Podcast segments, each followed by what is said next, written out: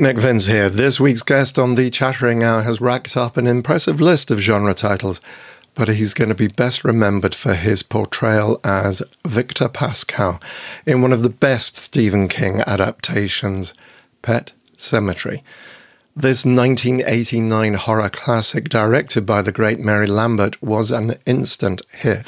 And in his over 45 year career, Greenquist has racked up credits on stage, screen, TV, and as a director. Up next on the Chattering Hour, Brad Greenquist.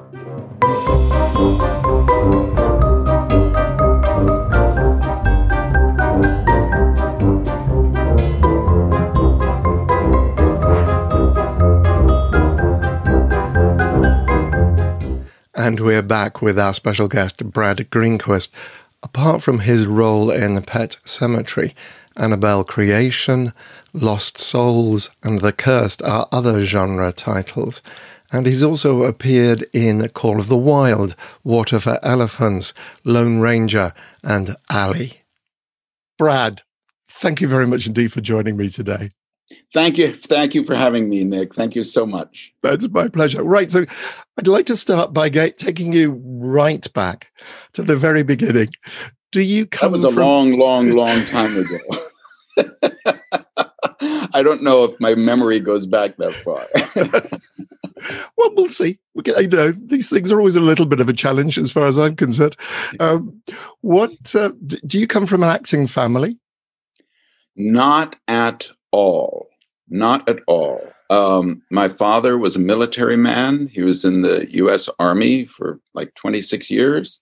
Um, my mother was a housekeeper. My and they I, gr- I grew up in Virginia for the most part, and uh, but all of their people came from Minnesota, and and bef- you know their parents they were all farmers during the Depression. You can imagine how well that worked out. Um, mm. at least there was always food, and they I come from a long line of peasants, basically. Um, uh, and nobody nobody did anything as kooky as the arts in in my family, my extended family, nobody, nobody did anything like that. Right, right. So, what kind of kicked off your interest then? Um, well, that's a that's a that's great. Um, here's what happened. It, it I can pinpoint it actually. Um, uh, my my the the household I grew up in was uh, very quiet and orderly and and routine, you know, which is great for children, quite frankly. You know, there was no chaos. There was mm. no mm-hmm. no um, everything was nice, even keel. Yeah. And uh, one night when I was a kid, um, a friend of my father's from the army came over for dinner, right? And he was this big, rotund man with this big handlebar mustache, right? Oh, an eccentric guy just walked in.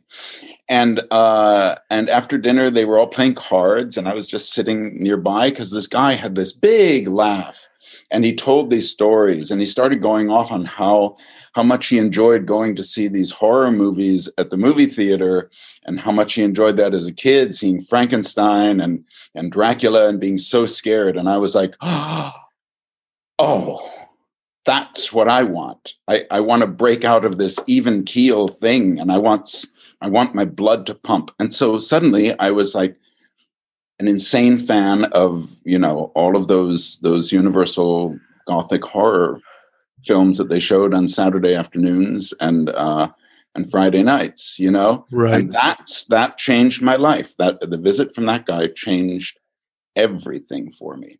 Uh, now, look, I brought a picture. I brought a picture. So, what I would do is um, uh, here in uh, or there in in Virginia, outside of Washington D.C., on Friday nights there was this. Mm. Um, horror show that was on. They'd show a movie like Frankenstein or Dracula or Werewolf of London, you know, any of those. Uh, and it had a host. His name was Sir Graves Ghastly, uh, and his actual name was Lawson Deming. And he only worked out of he worked out of Detroit, and we got his his show in Washington D.C. So one day he came. Now look at this. So that's me when I was ten years old. Can you see that? I can. Yes, and that is Sir Graves Ghastly. and that like I, I every every Friday night I would watch his show. He was very campy, very very campy. You can catch pieces of his his intros on uh, YouTube. Um, but that was it, man. That was it. I was like, so that's that's what I, I I wanted to be in horror movies. I wanted to make horror movies. You know, I was obsessed. And then then that was in 19 late 60s early 70s. Then in uh 72, I switched. I suddenly switched when Charlie Chaplin came over to get his honorary Oscar. I saw the Gold Rush on TV and I was like, boom, okay, silent comedies. That's the thing. Not a huge market for that for the future. so I, I like grew up with these two opposing things, you know, Boris Karloff and Charlie Chaplin. so that's kind of what got the ball rolling. Right, right, right. You, you kind of remind me because I think we were in the lucky position over here when as I was growing up. Saturday morning, we never had the horror movie stuff. That came much mm-hmm. later in, in my teens. But in the Saturday mornings, we used to have Charlie Chaplin and Laurel and Hardy was screened on Saturday mornings for kids. And you know, this was before we had cartoons, and so you know that's what we got to see. Like, the, now I understand you kind of Right. So I'm going to try and take this in order. So back in the 1970s, you were doing street mime in Georgetown. Is that yeah, right? yeah? That that that was a little bit later. You right. know, I was so enamored of um, of all those silent comedians. You know, uh, uh, Chaplin and Buster Keaton and Harold Lloyd and Mabel Normand and all of the Mack Sennett stuff. And I I would like on school nights, I would, uh, we had a television in the basement of our house, and I would go to bed at my appointed time, and then I would get up at one in the morning and turn on TV and watch some late movie that was showing until three in the morning, and then go back to bed. And my mother couldn't figure out why I always looked so tired.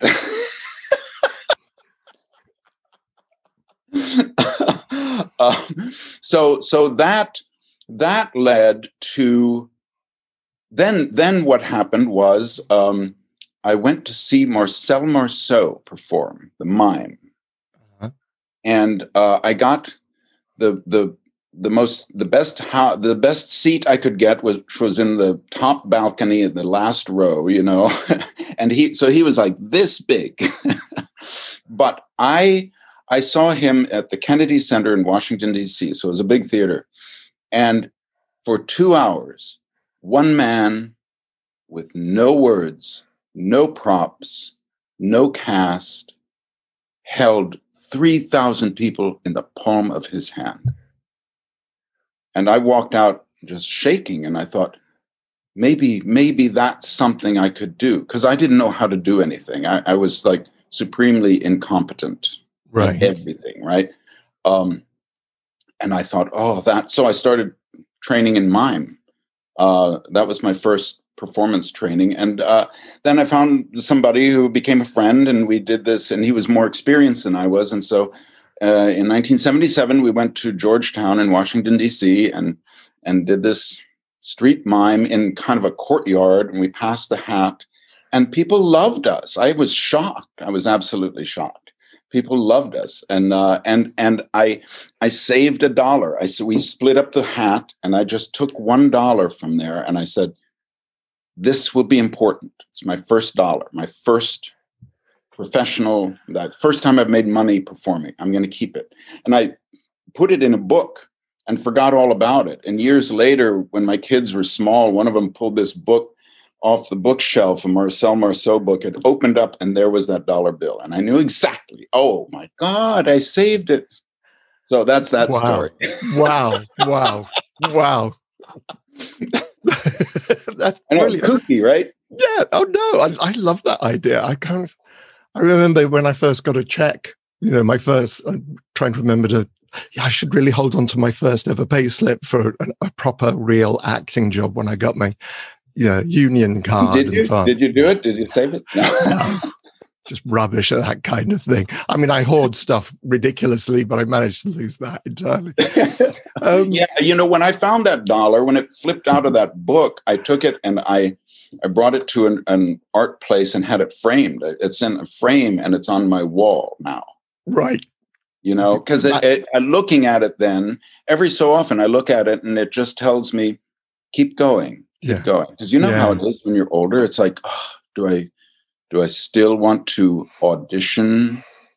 Do I still want? Do I do I want to do this job where I need the money, but I I'm really not interested, you know? And it mm-hmm. looks at me and it says, keep going. It's like that 17 year old kid saying, come on, man. that's, that's, yeah, that's really beautiful. I like that idea because I think we all need, as professionals, particularly at the moment, I think, you know, so everybody's just saying, what the hell am I going to do to actually put food on the table at the moment? And it's just like trying to return to what it is you actually want to do. Yes, our, our, whole identity has been taken away from us. Yeah. You know? Yeah. yeah, uh, yeah that yeah. entertainment thing, that's what we do. And without a crowd or camera or, you know, there's, there's, that's who we are. So mm. who are we in a pandemic? I don't know. Yes. Yeah. I'm asking you, Nick. I'm asking you. Please give me an answer. if I think of one by the end of the show, I'll let you know. but I think, but I think being reminded of the dollar as to why you started out is really, you know, why did I start out? What was this? Urge to communicate that we all have.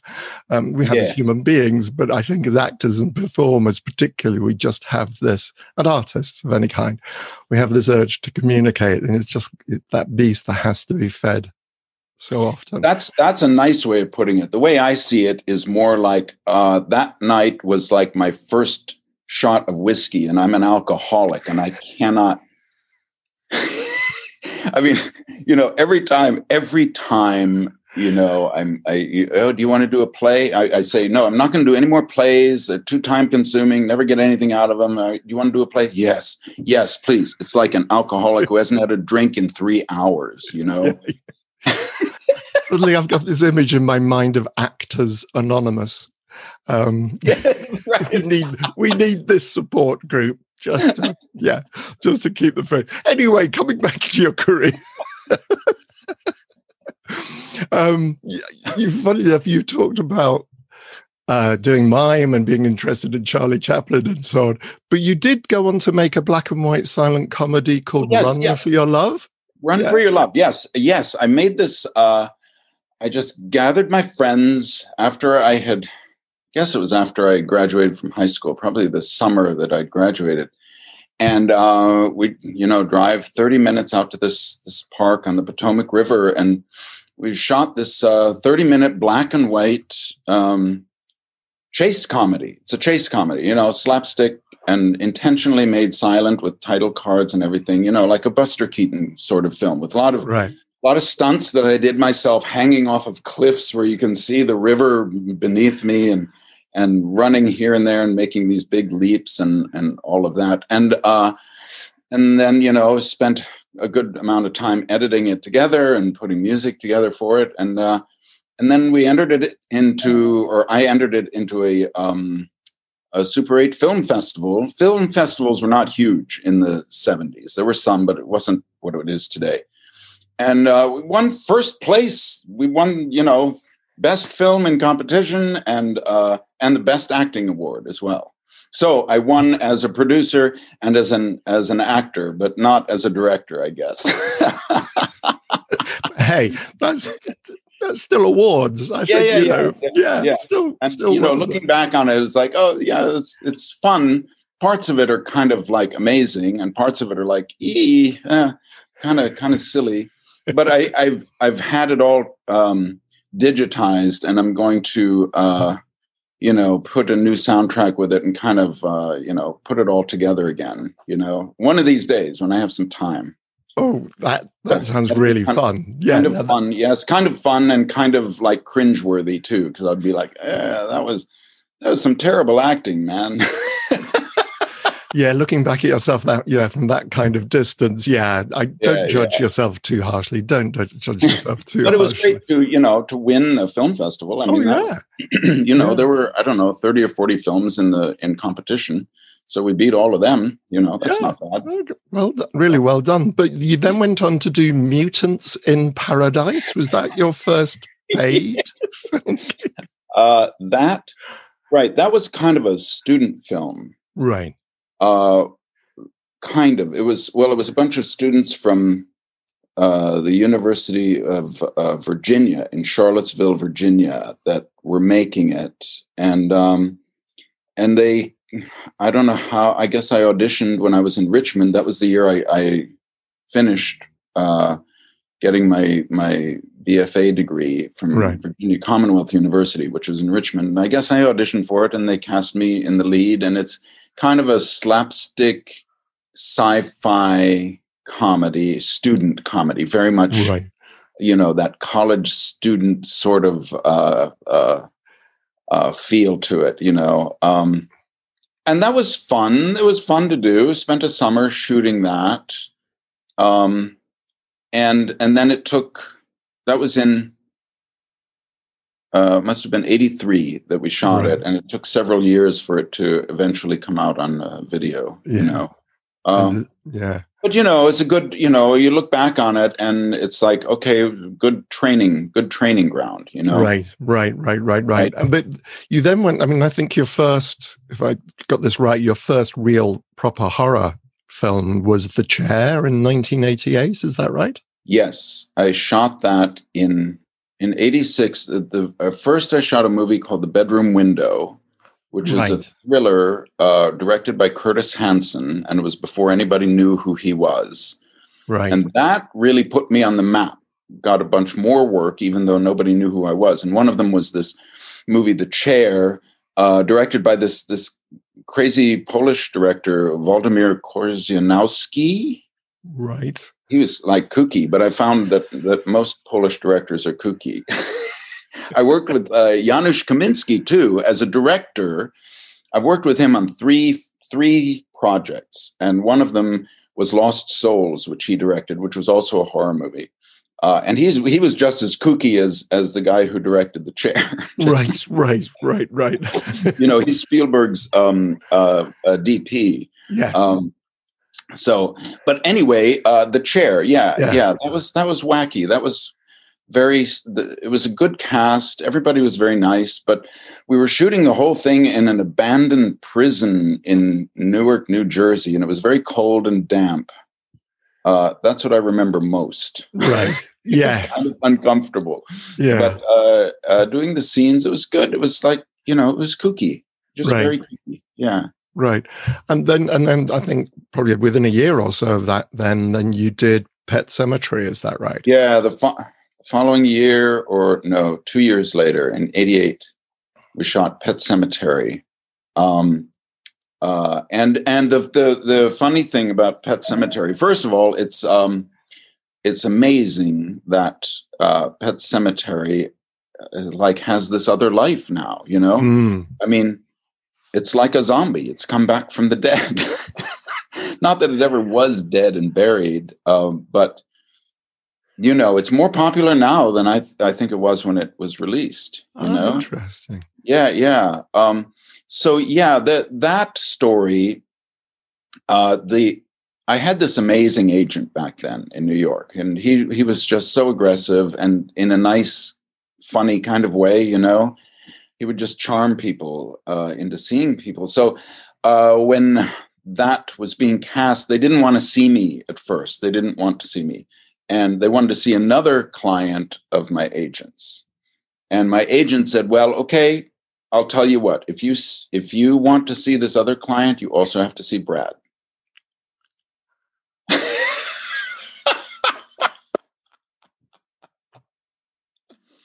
Yeah. Wow and, uh, and uh, you know he called me with this uh, said okay it's a it's um, a film of Pet Sematary because the novel was huge. Of course, you know everybody was talking about it. Novel, uh, film of Pet Sematary, and I was like, "Oh, horror movie." And he said, "He said, Brad, this is big.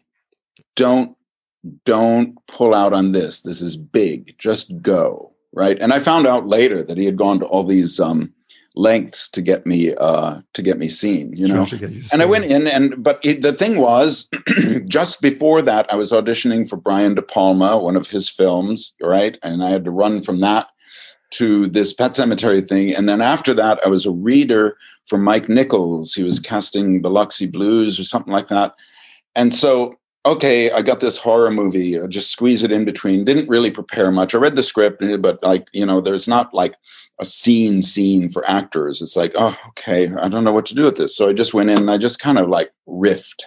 I just riffed. And the the assistant casting director was putting me on tape and she was like, Oh, that was great. And I was like, Really? um, and then uh, I guess when when Mary Lambert, the director, saw uh, she had seen me in the bedroom window and she was like, Oh my God, we gotta have that guy. We gotta have him. We gotta have him. Um, and so I then I for the I went in for a callback, but it was just to meet with her and talk with her, and we just got along so well. Uh, and then then I didn't hear anything for like two weeks, you know. And I checked with my agent, and I said, uh, "What's happening with the Pet Sematary thing?" Because by now I really wanted it, you know, because Mm. I'd gone in and gotten all this positive reinforcement, you know. Um, uh, I mean, you and I, we could audition for a, a children's show that we have no interest in doing, but if somebody says, "Hey, you're good," you suddenly really want it, you know, right? yeah, yeah, yeah, yeah. I get that. I Um, get that. so so uh so then you know nothing i didn't hear anything. And i asked my agent he said oh oh yeah they they they want you. We're negotiating. Okay so another week went by and he he closed the deal. He he like they they made this offer and he said nope nope we're not going to take that. And i was like are you crazy? Are you crazy? I need this. I'm, I'm broke. I need i need to work. And he said yeah but you can, we can get you more money. Okay so uh so he closed the deal uh, on a Friday night around nine o'clock while he was playing poker. he had a Friday night poker game and he never missed his poker game and he negotiated the deal while he was playing that game which like he tripled my rate and uh you know and got me this and that and this and that i mean it was like brilliant because i think because he was playing poker And this is why actors need managers and agents, folks. It's because we we're just rubbish. It's like you like me, you like me. You're going to give No. me some money. Okay, I'll do it. I'll do it. I'll do it. Or even if you know, no, no, you have to pay. You have to pay, and you're going to tour to to to elementary schools and entertain three year olds. But you're good, and you go like, "I'm good. Yes, you're great. Oh, okay, I'll do it. I'll do it. What does it cost me? Oh yeah, yeah. I just like just have visions of Mike was doing school. Yeah, yeah. so no, that situation. Yeah. what you talked about? You said the Pet Sematary was huge at the time. Had you read the book already, or did, were you a fan of Stephen time- King's? At the time, I was into the Russian 19th century Russian novelists. You know. And I was, I was like, you know, I was like this 20 year old guy who had his nose up in the air because he was reading these really big, thick books, you know. Um, and as a matter of fact, when I was doing Pet Sematary, I was reading The Brothers Karamazov, which is not a small book, you know. So many of my my hours in that makeup chair was like reading The Brothers Karamazov, you know, it was like 800 pages. and I did not get through it. Right. then, I mean, I finished it after the movie, but I didn't finish it during those makeup hours. wow, wow, wow. I mean, of course, you mentioned Mary Lambert. Uh, you know, one of the few female directors working at the time. What was Yeah. that experience like? Oh well, we we just hit it off. You know, uh, it was really really nice. Um, uh, she would, you know, she, she didn't have to direct me too much. She'd tell me, "Oh, just tone it down a little, tone it down," because I was, you know, I was kind of, you know, the the the, the role Victor Pascow at the time was it, it was kind of the the all of those okay all of those stephen king films at that time had this campy thing to them Mhm. right they were really scary and and horrific and all of that but there was also this camp in them that you don't get in horror movies now. That's been excised. And victor pascow that character was like that was the bit of levity and bit of campiness in the film you know? Um and uh and so that's i was trying to to you know do this balancing act of being campy and yet also deadly serious. You know, it was a tricky one. The mm. tricky one. I don't know. I think if I were to play the role today, I would do a better job at at at balancing those two things. You, you know what I mean? Um, uh, so anyway, sometimes she would tell me to, oh, just just just knock it down a little bit, do a little bit less, you know. And this was a good good um, thing to learn, um, mm. you know, early in one's career, when to play it up and when to do less. Mostly yeah. do less, you know. Um, and but, but there wasn't uh, a whole lot of direction she gave me. She was just like, "Yes, hang from that tree and say your line." Yeah, that's. Can you hang there for another two hours or so while we set up the shot?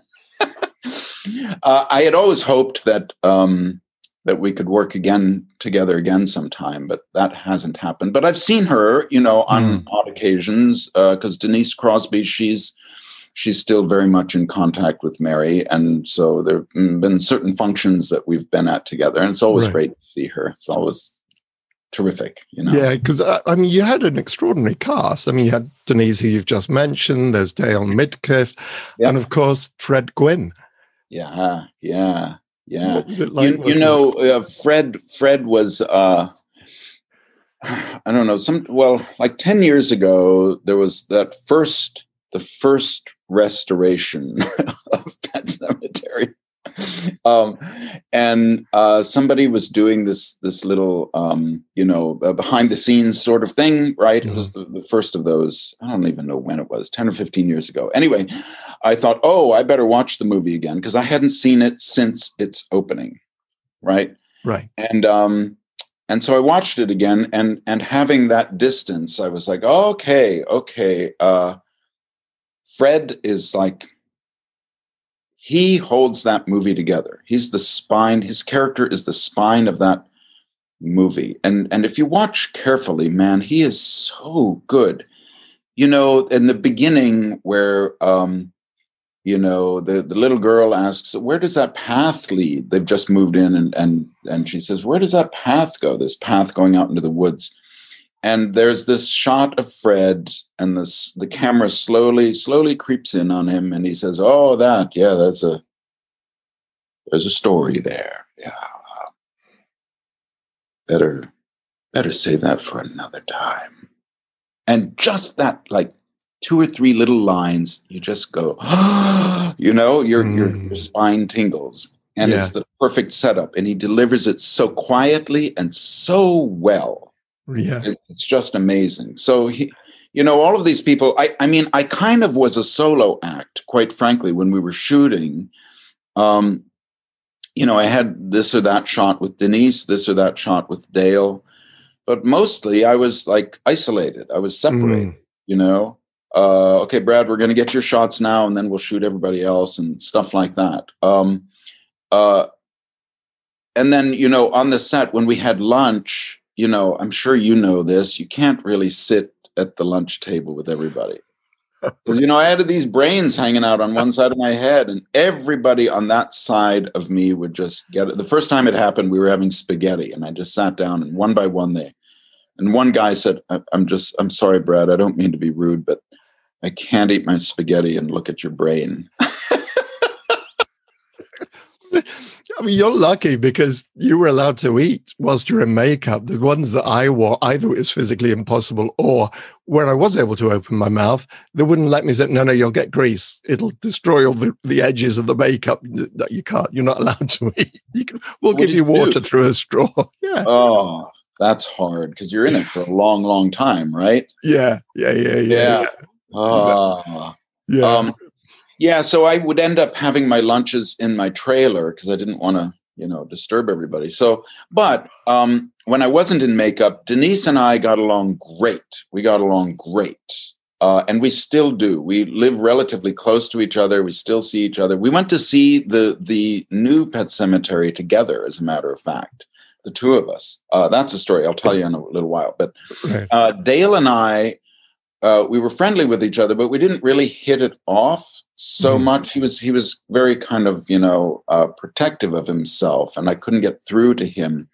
But now we're he lives in Pennsylvania now, but we are like we're great friends. When we do these conventions, I mean, having everybody together, it's just so much fun. We really have a great time together, even though, you know, we weren't on the set all together that very that much. You know, um, we know each other better now than we did then. Yeah. You know? um, uh, and Miko Hughes, who played the little boy, he's you know he does these conventions, and uh, Andrew Hubatsek, who played uh, Zelda, you know, the deformed um, mm-hmm. sister, uh, he he sometimes comes to these conventions, and when we're all together, it's great. It is so much fun. We hang out with each other after all the signings, after you know ten hours of being with each other all day. Then we go out for dinner and have a great time. So it's yeah. wonderful. It's really really wonderful. Yes, I remember being with Denise once at one of the conventions. We were just walking along the corridor, and it must have been at the beginning of one of the conventions. And she just said, ah, "It's Miko, Nick. I'm so sorry, but I have to go and talk to Miko because." yeah, I completely understand that. Yeah, because yeah, yeah, yeah. that kid was, he was less than three years old. He was absolutely amazing. Yeah, um, yeah. now I know. I mean, Stephen King was on set occasionally. Did you get to meet Stephen King?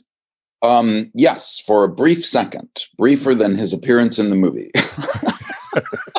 like me and David Cronenberg. I get yeah yeah, yeah. yeah.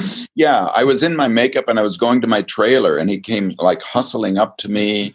And I said, Oh, Mr. King. He said, Hi, Steve. I'm Steve. Hey, that makeup looks great. That looks great. That's just how I imagined Pascow. Oh, that's great. It's good to see you. Good to meet you. And then he was off, you know, like that, that fast. And he was like this uh, enthusiastic little kid, you know, who yeah. was just, it was his day of shooting, I think, in the, um, uh, when he was the minister, you know. Right. Yeah. Um, it was that that day because part of that day was shooting him. The early part of that day was shooting him and that scene, and then the later part of the day it was me and Dale in the cemetery where where Dale goes, you know, I can't do this, blah blah blah, and I tell him to stop, stop, stop, and he doesn't. I think one of the things, looking at your career, you've done a lot of TV, you've done a lot of film, you've done a lot of theatre. Um, what do you have a okay? Out of those three, do you have a favorite film, TV, or theatre? Uh, that's like you know, beer, wine, or whiskey. Mm. No, I'll take all of them. I'll take all of them, all at the same time. um, uh, no, I, I I enjoy all three. Um, they all three have their benefits, as you know, and they all mm. three have their their their downsides. Um, mm. uh, film is probably my. I can't even say it's my favorite, but I really it's so hard to book a movie these days. You know. I think honestly, I think the movie century is gone. Um, I think it's, you know, we're lurching towards something that's between television and movies. I don't know if movie theaters will survive this pandemic, for example. I don't know. Mm-hmm. mm-hmm. Um, but I, uh, you know, movies and and the slower pace of movies, you know, only shooting two or three pages a day is great because you can get really, really good shots. I yeah. think it, it's it can be tedious, but it's it's um, it's enjoyable because you can really get something good. Um, and you tend to work with uh, very experienced actors and stars who are always just wonderful um, people to work with. And I, there's something about the prestige that's nice. Ah, oh, we're working on a big movie, or mm. even ah, working on a low budget movie with a shoestring um, uh, crew, which is often just the best, I think, where everybody mm. helping with everything, you know. Uh, uh, that's what I like about movies. Um, television, um, you can you work a lot more because there's more television, and mm. uh, the roles are not as good as film. I think they're not as they're they're written in a different style, and it's very fast. Um, uh, well, one uh, a DP friend of mine who's done films and TV, he said, uh, "Yeah, TV TV is the land of good enough. You you just get your shots for the day. It's good enough. It's good enough." Uh, and film isn't like that, but television offers you know the opportunity to to work a lot more. Mm-hmm. You know, uh, and to sometimes work with really good material and sometimes material that was, oh, it was rewritten at 3 a.m. this morning. And our challenge is to make it a little bit better, you know, to make the scene come to life, even though some poor writer had to do a rewrite, you know, in the middle of the night. And they're hoping that we can make it work you know those challenges are nice mm-hmm. and it's fast there's some enjoyment to that too and then theater you get like amazing material generally uh, that's way deeper than either film or television um, and uh, and you get a live audience which uh, i find doing theater like indispensable i do at least one live show a year not now, not during the pandemic, mm. but that's generally what I did, uh, like one or two live shows a year, because I think there's nothing better than getting in front of a live audience and being having to perform right then and there. You can't go, oh, let's cut and try again. You know, you have to keep going and you feed off of their energy and you learn so much being in front of a live audience. So you know i like all of them uh, of course you know then uh, you know theater doesn't pay anything in los angeles uh, television pays okay the residuals are good and movies pay okay you know none of it pays the way it used to but um, uh, so anyway that's that's my assessment i'm sure you understand all of that right i'm sure I, I do. with you entirely yeah. well no i mean it's very i think it's very interesting hopefully it's interesting for our, uh, our viewers and, and listeners as well because i think getting that broad perspective, those three different ways of looking at the at the business and helping people understand exactly what it's like to be a performer. Because one thing I did want to ask you about was the fact that you, for Shakespeare's 400th birthday, you produced a very oh, successful three week Shakespeare festival in Los Angeles, yeah, yeah. which comprised of, I'm told, 64 scenes from his many works with 32 actors and 16 directors. Yes how did that come about? There were eight of us producers. Eight right. of us. I mean, I was the me and my son were the lead. We we put the scripts together and and it was our project. And but we we got all these other uh, producers on board because it was such a huge huge undertaking. You know, um, yeah. That actually uh, uh, the year before that, I guess in uh, 2015, I had gone to. I was in your stomping ground. I was in London okay. with my um, with my son, who was 16 years old at the time, and we did a, a Shakespeare course at uh, at the Royal Academy. Oh wow! Yeah, yeah. He was the youngest in the program that summer, and I was the oldest. oh, excellent! You know, like, oh, this is great because the, you know, a lot of. Uh, a lot of what was taught there is quite different from what is taught in the states mm. as far as mm. Shakespeare goes and how to deal with the language and all of that. Um, so it was a, like a real eye opener, and it's something I had wanted to do for my entire life was go to England and and train uh, in Shakespeare, right? So we did that, and we came back, and we were so inspired. We were like, let's do this. You know, we put up this thing, and so we had we had three completely different shows. Each one ran for one weekend only, like Thursday, Friday, Saturday, Sunday. Um, and then the next week, brand new show. The next week, brand new show, brand new cast, brand new material. Right? It was like insane. Um, we had we had fights, we had uh, live music on stage, but it was you know it was like very much. It was like okay, um, uh, it was like if you were in it, I'd be like, okay, Nick, uh, mm. we lost an actor, so we can't do this one scene. Uh, can you take, you know, that that sonnet? You know, could you like do a jazz riff on it with the musicians? You got ten minutes to figure it out, and then we got to open the doors. So could you do that? And you would go, sure. And you, go, I mean, we did that. We did that with this this actress, and she just knocked it out of the ballpark, man. And it was so it was like that. Or you know, oh, oh Nick, uh, uh, somebody's sick. Um, can you can you what what speeches do you know? Do you know uh, Richard III's opening speech? Now is the winter. Okay, you know that. Okay, do that. and what we did was we had the the uh, in the in the theater the walls um, uh, in the house where the audience was sitting we just wrote the whole menu of scenes on the walls with chalk right so that not only for the audience so they could look up and go without having to look into their program they could go oh okay we're doing a scene from hamlet now but also for the cast so that we knew what was next I like that sort of thing. but it was great because, you know, we kept the lights up in the house the whole time so the audience could see each other we could see the audience you know kind of like how shakespeare did the globe yeah yeah. in sunlight uh, and we were constantly interacting with the audience you know taking those speeches right to the audience and really talking to them and going into the audience up the aisles and crawling over chairs, bringing people down on stage to help out. It was great, and and the audiences loved it. They just loved it. It was a 99 seat house, and uh, the first show we had 60 people, and that was our smallest house. By by the second week, we were filling the house every night because word got around and everybody would see one show and they go, okay, I'm buying tickets for the next two weekends because this was great. So that's wow. what we did. Yeah. Wow. Yeah. Wow. Congratulations. That sounds extraordinary. That yeah, sounds. We're going to do it again. We're going to do another one. I think after this pandemic, it would be a great thing to, you know, just a celebration of life, celebration of Shakespeare, you know.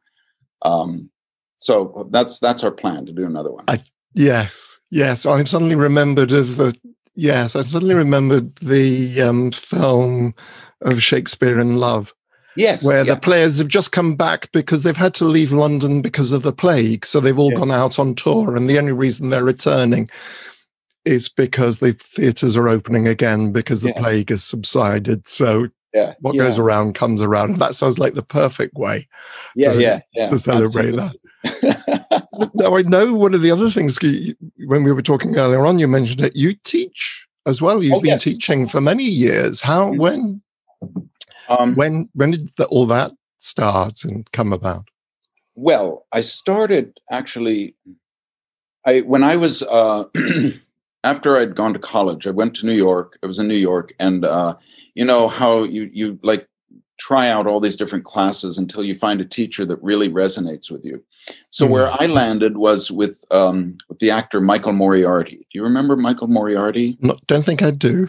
He was in uh, that that he was he made his name really doing um, the the uh, miniseries The Holocaust back in the 70s. Right, right. And he was uh he was in he was in a couple of horror movies, Q the Serpent from Outer Space or something like that, and Troll and some of those things. And uh he did a number of movies, a lot of plays, um, and he won an Emmy and a Tony, and he taught in his living room in New York.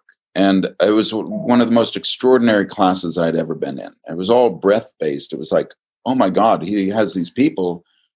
They've never acted before, and in three classes, you com- you're completely absorbed in what they're doing.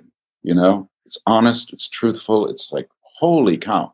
So I trained with him for like ten years, and near the end of of that whole thing, he would, you know, he had gotten Law and Order. He was on the first um, two years of Law and Order, and right. he said, "Well, uh, I can't be there. Can you teach tonight?" Okay, sure. So I, I would t- teach for him, uh, and then, you know, then he he shut the whole thing down because he was doing law and order. And for a few years, I didn't teach. But then I started teaching. I guess it was um, after after 9-11 when there was no work, you know, here anyway. There was just mm-hmm. nothing. So I started. A friend of mine was teaching at a at a mm, little film school, so I started teaching there, and I was like very quickly the most popular uh, teacher there and uh, and I would teach other places, you know, here and there. I went to Idaho, went to Virginia, went to other places, uh, places here in in LA, and then finally I just opened my own little deal, and um, eventually then I I got my own studio, which I have in Santa Monica right now. Uh, this little ramshackle building that was built in the twenties, and um, and is you know if you blow too hard, it's going to fall over, but it's. it's really nice. And I, I teach uh, on camera acting, how to, you know, how to deal with the camera, the mics, um, but also, I mean, you're going to understand this, that, that different sensibility that the camera has from a, a stage audience, you know, that, that seduction. Mm. and, and like understanding what you as an actor do best and always doing that rather than you know these theater actors trying to be everything and do everything. I can do that. I can I, nobody cares if you can do it. What are you? What are you and how do you how can you make a career out of that? Because you know i made a mm-hmm. career out of playing bad guys really uh, except for victor pascow and pet Sematary. mostly i was playing rapists and murderers and you know all these horrible people until lately uh, so how do you how do you have what you've already got, what you are as a person? What do you have to offer this industry? And then how do you make it translate onto the camera? That's what I do. So my, my classes have been very popular. A lot of my students have are now professional actors. You know, they're working lots, like more than me, which is a little disconcerting.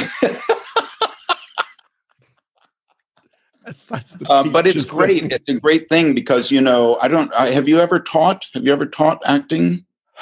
oh gosh, only decades and decades and decades. When I when I left drama school, I taught we kids, teenagers, young teenagers. Yeah. yeah. uh, the thing, the great thing about teaching is the one that learns the most is the teacher. You know, I was wanted to ask you. You know, what are the some of the? Can you think of a valuable lesson you learned from your students? Uh, yes, something that I, I did not realize or I kind of realized but never could pinpoint. Um, effort, no effort, no, never push, never put any effort into your performance on camera, never, never push for the tear, never push for the laugh because the camera, you know, the camera can overlook a lot of awful things. Sometimes the camera can look o- overlook really bad acting. I know from personal experience. uh, uh, but what it then other things it like really amplifies, and I think the thing it amplifies the most is effort, trying too hard, ah. reaching to the camera. You, you know. Um, it, it, it it's very unforgiving with effort mm, and so mm, so mm. you know i think it's a it's a matter of getting the storm going inside and trusting that the camera will come to you and you seduce the camera in and you can't you know when you're when you're out on a date it doesn't work to put effort into a date if you're trying to you know if you really like fall for somebody and you want them to fall for you. If you're trying too hard, it's such a turnoff. And it's the same thing, you know? But it's hard. It's still hard to not try hard, you know? To not act because we want to act. We're actors. That's probably the biggest thing I've learned from teaching. Right, right, right, right. Wow. And I have to relearn it all the time. I have to constantly, you know, I like, because now we do self tapes for auditions and I look at it and go, man, stop trying so hard. You've been doing this a long time. You don't need to try, man. Just sit there, say the lines. Don't worry about anything else. Even, you know what I mean? I completely know what you mean. Honestly, when I have to do the introductions or the weekly, when I'm doing the adverts for the show and so on, I keep on having to go dial it back. Just, just say the lines, Nick. Don't you don't have to do that all the time. Just say the lines, just be yourself, which is, of course, I think is what we're saying is, is the most terrifying thing in the world, as you say, because on stage, they're a long way away from you. They're usually around about 10 feet away from you at least. And if you're standing on stage, most of the time you can't see them because you've got lights in your eyes and you're actually really just acting to this black void unless you're yeah. doing something, as you say, where the lights are up. But camera is, it, it can see the pores in your skin, you yeah. know, and yeah. completely in us. It's, it's hard. It's still hard. Yeah. Still yeah, hard. Like you say, it's still, it's the, it's trust, it's faith, it's having faith in in the camera and in yourself you know that you're fine. But i also think that i think that um you know meisner said this and john gielgud said this as well that it takes 20 years to become an actor. 20 years. And i when i was you know younger i thought ah what is that? That's just you know that's kooky. No you can work but I noticed that at 20 years, around 20 years of having performed, something dropped in me. Something inside uh, gave up, actually. It was more like, I don't know how to do this. This is, you know, this career, this this craft. I don't know what I do. I'm doing. I've been working at this so long, and I don't know. And I give up. I give up. And then this magic happens. You know, you stop trying right. and you go oh that was good. That's what i've been trying to do all these years. That what did i do? I did nothing. I just listened and i right right. So so that's now that's you know still the constant uh, challenge but it's the thing the biggest thing i've learned from teaching is mm. stop trying. You're enough. Just let it be. And you know understand what you're doing but just understanding it is enough. You don't have to do like you have to on stage. You have to do yeah. on stage. Yeah, yeah. You can, you know? yes, yeah. Literally, you can do nothing, and it will just come to you. Yeah, and if you do that on stage, you will put the audience to sleep. Yes, yes. they'll be like, "What the what the hell is this?" yeah, yeah, yes.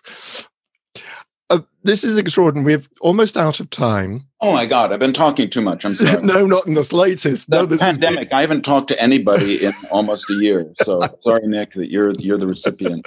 I'm very grateful. Trust me. What I'd like to end with is by uh, the luggage in the crypt. So oh yeah. Yes. Yeah. Yes, yeah. the idea is that basically, you know, you're you're making a decision for your last great adventure, as Peter Pan had it. what uh, what uh, what film would you take with you?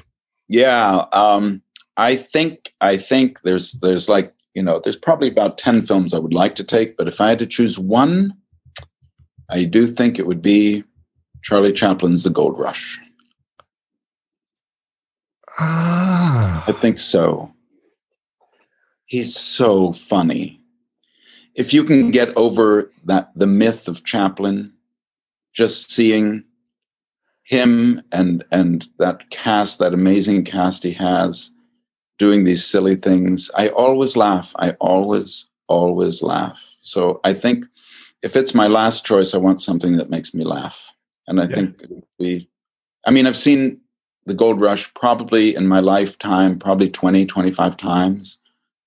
Um, it's still great. It's still great. It, and you, are saying the gold rush, and if I've remembered this correctly, this is this includes the sequence where he gets the forks and the dinner rolls. Yeah, and he yeah. starts making them. Yes, which he actually lifted from Fatty Arbuckle. There's there's a film of Fatty Arbuckle doing that like 15 years earlier with the the dancing rolls. You know, um, but Chaplin does it so well, and eating his shoe and his cabin being like on the precipice of falling into a, a canyon. it's just great. It's just right, great. Right, right. What about a book? A book uh, would probably be.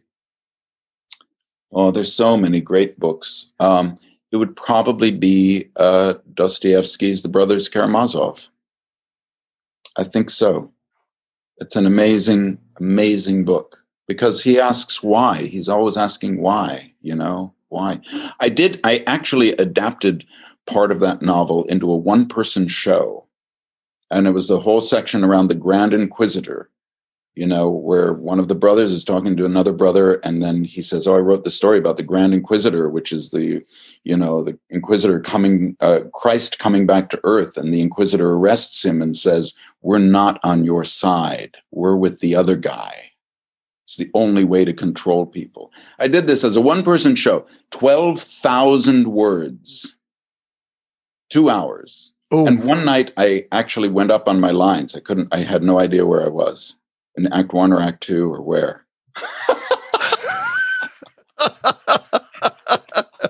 I, I did a one man show last year. That was only an hour. And I was just telling my story. So I had a fair, you know, I could always improvise, no, you know, plug in Yeah, another story. But yeah. Oh, wow. Yeah. Man. uh, So I would take that. And that would give me plenty of reading till the end of my days because it's like 800 pages. yeah, yeah, yeah. Yeah. What about um, an album?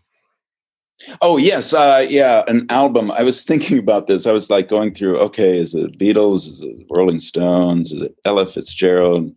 Uh, is it Louis Armstrong? Is it? Uh, uh, you know, I went through all, and you know where I landed on. Quite frankly, is uh, Hilary Hahn, violinist, playing Bach's Concerto for two violins in D minor. The most beautiful music ever written, and she plays it with such, such vivacity and such. Ah, it's just great. That's what I would take. Okay. Okay. I'll check that one out. It's not one I'm familiar with. So Oh I, man, I saw her. I saw her perform it live. Oh, I thought I was gonna die. It was so great. So it's just so you know. I don't know how to say it. I should know how to say it, but it's it's great. it's music. It's very difficult to communicate music yeah, yeah. in, in words without actually just going out and listening to it. I will go out Yeah. and listen to that. What Okay. about a food or drink, a, a beverage of some sort? Sort? Yeah, um, I think that would have to be a, a bottle of wine, a very big bottle of red wine, very, very maybe a vat of red Right. wine. One of those huge, great yeah, yeah. wooden barrels. We understand each other. Yes. Yeah. Just so you can lie on the floor and open the tap. Yeah, yeah. yeah. Got that. A piece, a piece of visual art. Oh, oh, you, yeah. You know that would be. um I think that would be Van Gogh's painting of the the the field with the crows. I know the one. Yeah, coming yeah. up out of it. When I when I first moved to New York, my second job, my first job, I was fired from. My second job, it was at a movie theater. That's a whole other story. Uh, for part two of this, right? Right. Um, my second job was working at the Metropolitan Museum of Art in the uh, in the dungeon where we would get all the books and the posters and things and bring them up to the bookstores and all of that. And uh, during that year that I did that, there was a, a Van Gogh exhibit, and so I got to wander around in the the museum, Metropolitan Museum of Art in New York, when nobody was there. And I could get close to these paintings. And those Van Gogh paintings, I remember one time I came around the corner and I think it was this this painting of the crows. And I looked at it and I was like, "Poof." the energy, just like it was like a supernatural experience. It just went, "Whoa." and I was stunned and tears came to my eyes and I could not move. Wow. Eventually I did move, otherwise I wouldn't be here. but it was such a I've never been struck by a, a, a, a canvas in that way before. And part of it, I think, was because the museum was empty. There was nobody there. No, no, you know, there were workers there, but it was either before hours or after hours. So there were no no visitors, you know, and I was there alone and it just it just oh yes. Anyway, that's that's the one. I would take that. Right. Right. Right. Or a right, print right. of it, maybe. Uh, if I'm on my last days, I don't want them to uh, entrust me with the original. yeah, we'll leave that. A, a most amazing replica. You know, it'll it'll it'll be pigment perfect um, uh, re- replication of, of, of, of that piece of that piece of art. I'm going to hold you to it. Oh yeah, absolutely, absolutely. And finally, what about a luxury? A luxury. Well, yes. I think that would have to be um, a, a, nice glass to put the wine in.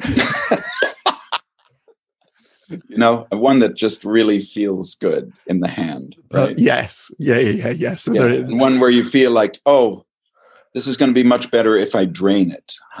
Oh yeah, the glass is much better now that I've drained it. Oh look, it's full again. Oh okay. Drain it again. you suddenly reminded me of the bishop's wife and the uh, and the, the, glass of sherry that constantly refills itself. yes, yes, absolutely. Um, Brad, this has been so much fun. Thank you so very much yes. indeed. Yes, it's my pleasure. I hope we can meet in person someday. Yes. Uh, make that a thing, okay? Yes. As soon as it's safe. Um, I'll yes. get to London. I would love to come to London and just see plays, you know, and uh, see, wait, see play, see theater and Nick. That will be the name of the trip. Okay. Theater and Nick.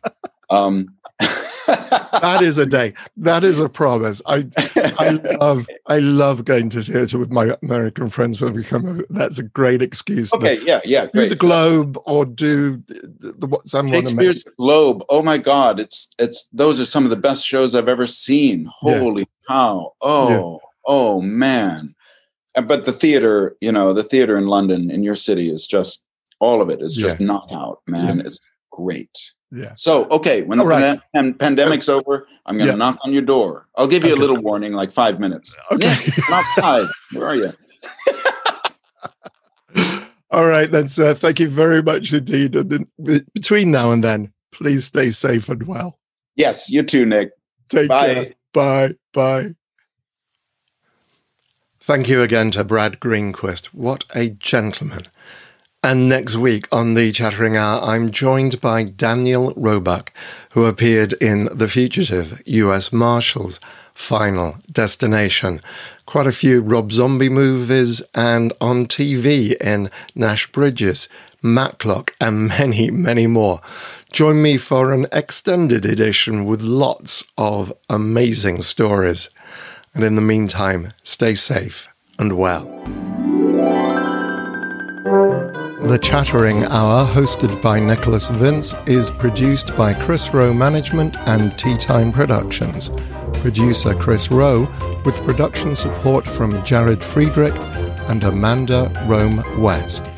Composer Kevin MacLeod, copyright Tea Time Productions.